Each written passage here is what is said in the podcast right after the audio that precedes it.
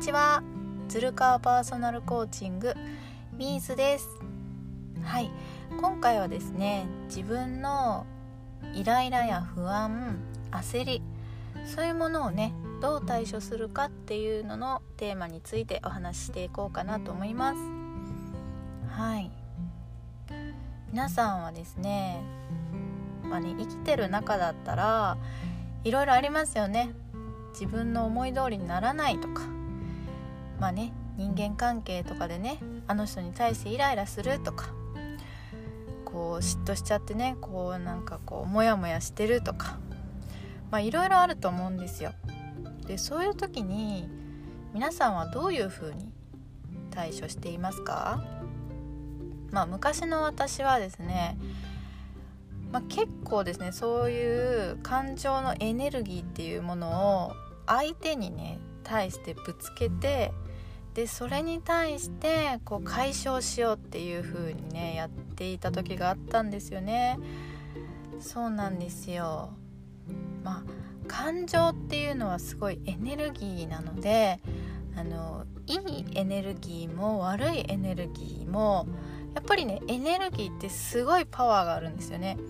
だから良くも悪くもエネルギーっていうものがすごくあのまあねこうパワーが強いものであってでそれをね相手にぶつけようとしたりとか相手にこう受け止めてもらおうっていう風に考えちゃうと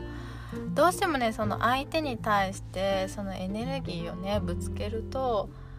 結構やっぱ負担がかかってしまうんですよね。でいいエネルギーであればそのね高いエネルギー同士がこううまくねこう循環というか影響し合ってその相手にもいい影響をね与えることができるんやけどやっぱりそのマイナスな方向のエネルギーをバッと与えられてしまうとどうしても相手側もね感情的になってしまったりとかもう本当にね嫌な気持ちになってしまったりもうその後ぶつけた後のもうずっと先までですねその感情がね引きずってしまったりっていうことに、ね、なってしまうんですよね。でせっかくいい、まあ、エネルギーっていうものをみんな持ってるので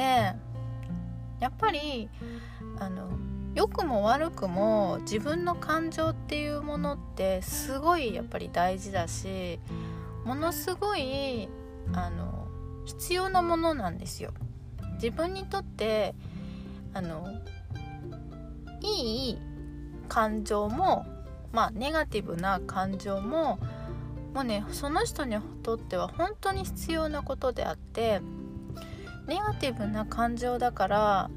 いらないっていうものではないんですよね。そのネガティブなものに気づくからこそじゃああの自分はどうしていこうとかどうやって動いていこうっていう風に前向きになれたりするし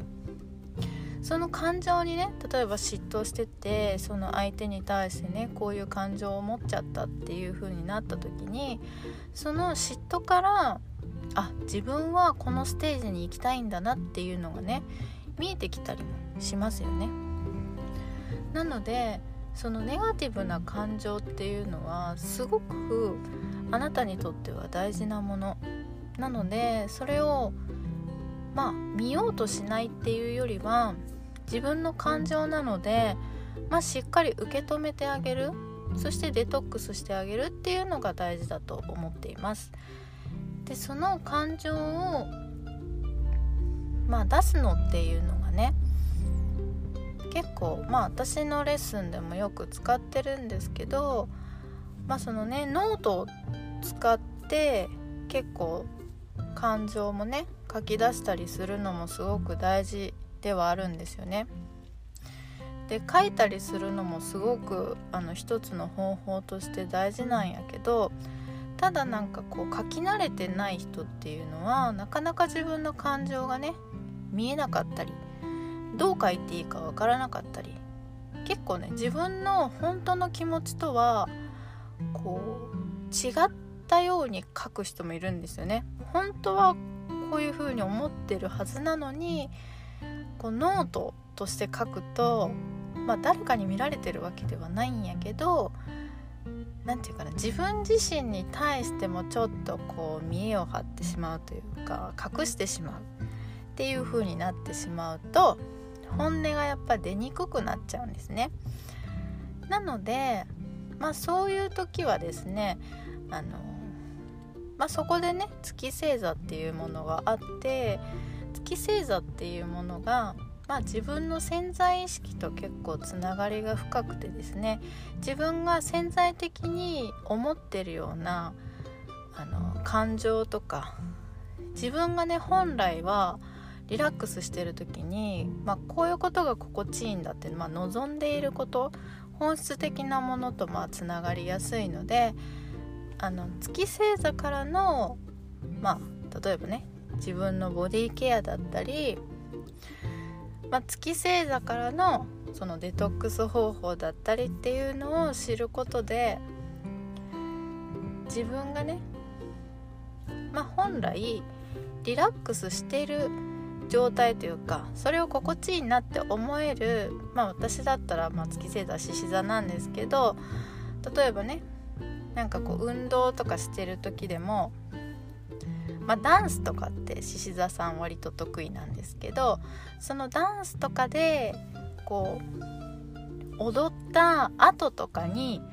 まあ自分がね心地いい状態